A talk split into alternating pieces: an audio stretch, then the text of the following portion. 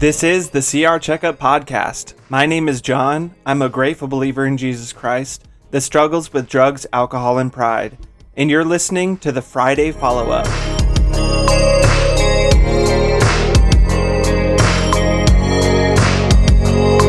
On the Friday follow up, we continue the discussion that we started in person on Monday. And this week, we're talking about step three. We made a decision to turn our lives and our wills over to the care of God.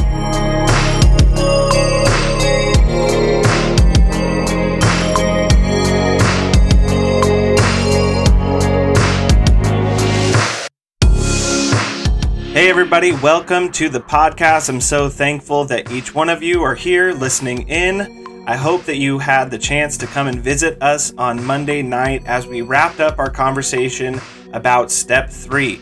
However, our hope is here that we will be able to have a conversation with you, those of you who can't make it to the meetings uh, for whatever reason that may be, and that we can continue having talks about the things that we are trying to do, the things, uh, the principles that we're trying to implement into our lives. So, although it might seem like there's some bits and pieces missing uh, from the beginning of a conversation and kind of stepping in halfway through, um, uh, it might feel like that a little bit. However, our hope is is that we can share a little bit on here uh, that we can take and we can apply to our lives uh, no matter what. So, that being said, um, over the past couple weeks, we've been having a conversation about step three, which says we made a decision to turn our lives and our wills over to the care of God. Uh, last Friday follow up, we were taking some time to really consider what it meant to turn towards God. We were trying to take full consideration of what that means.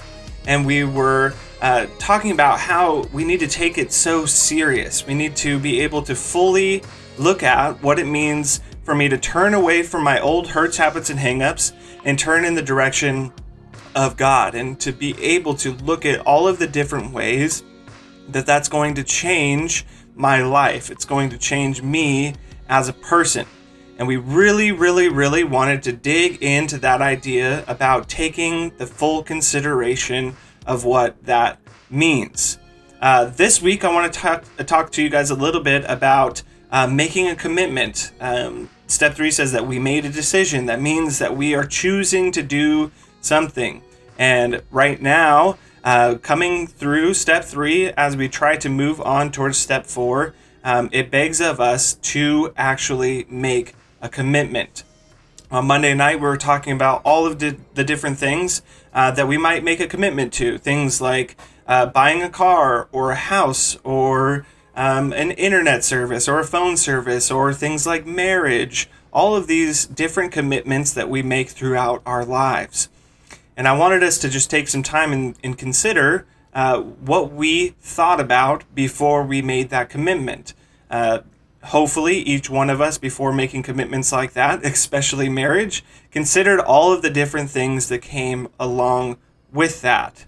So it's understanding what we are committing to. Again, this kind of goes along with everything that we were talking about over the past couple weeks about taking into full consideration of what these things mean. Um, also, we mentioned on Monday, this, of course, is the biggest commitment that we can ever make in our lifetimes. It's not a commitment to just this moment and this time and space, but this is a, a lifelong commitment. And it is the only commitment that travels into our eternity. So it does require a lot of respect. Now, that being said, I kind of want to play a little bit of opposites advocate because although I want to take this very serious and I want to look at all of the multiple facets that comes along with this, all of the changes that I'm sure to be making along this journey, and being uh, having an understanding of who God is and, and what exactly I'm committing to. Um, I, I think that all of those things are very, very important, and that's why we spent so much time talking about it. But at some point, I just have to have faith. I have to know, I have to understand, and I have to be okay with the fact that I will not fully understand what this commitment is asking me to do. There are some things, obviously, at the beginning. I know I'm going to, uh, you know, if I'm struggling with drugs or alcohol or anger or lust, there's this very obvious step I have to take. I need to stop doing this thing.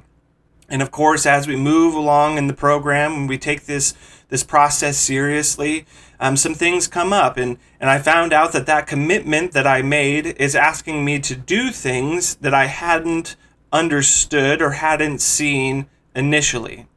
So even though we want to take our time and make sure we know what we're committing to before we make that commitment, we still need to have a faith step. We need to say, I just won't understand and know all of the things that are coming along with this commitment. I know it might sound a little contrary, uh, but I believe that we can do both and that we can take into full consideration and that we can also have faith. Early on in my program uh, life here, I was having a conversation with my drug counselor, and as I was considering step three, I was so concerned about turning my life and my will over. And I wanted to, before I did that, know what God's will was for my life. I wanted to know what God wanted me to do before I would commit to Him. And I spent so much time trying to figure this out that I ended up becoming so stagnant in my program. Because I didn't know what exactly God wanted me to do, I wasn't doing anything at all. And when I'm in that position, I'm in a lot of danger because I'm not doing anything else. And I'm not doing the things that I know that I should be doing because I'm wasting all of my time and energy just trying to find out this one thing what God's will is for my life. And I bugged my drug counselor about this so much. I'm trying to figure this out. I want to figure this out. I want to know what this is. Until finally, my counselor told me, he said, John, you don't need to spend so much time trying to figure out what God's will is for your life. Instead, concentrate on what God's will isn't for your life, and you will be automatically doing what God's will is for your life. See, I can't always know exactly what it is I am supposed to do. But nine times out of ten, I do know what I am not supposed to do. And if I don't do those things, I pay attention and do my best to refrain from doing the things that I know I shouldn't do, to refrain from acting out in my hurts, habits, and hangups, then I will inevitably going alo- be going along my way in the Lord's will. And I think that this is a much simpler process, a much simpler way for me to be able to understand what it's like to turn my life and my will over to God. I can understand that what God wants for me is much beyond my understanding and my imagination. It goes much further than I could ever think. But right here and right now, as I take steps towards that, I do know what God's will isn't for my life. And I can take those steps in that direction. We always love to say here in the program, take take your time and, and give this a chance. Just see what happens. We say give it 90 days and if you give it 90 days and you give it a real honest chance and you don't like what you receive through this, then we will gladly refund your misery. See, the point here is is that you've got nothing to lose. If you're anything like me, you've made lots of commitments to all different kinds of things that never gave anything back to you. I know that's been my story in many different ways. But when I chose to turn my life and my will over and as I choose every single day, I receive more than I ever deserve. God does for me what I cannot do for myself over and over again. So, my challenge for you to take it serious, but at some point, give it a shot. Just put your foot in and see what happens.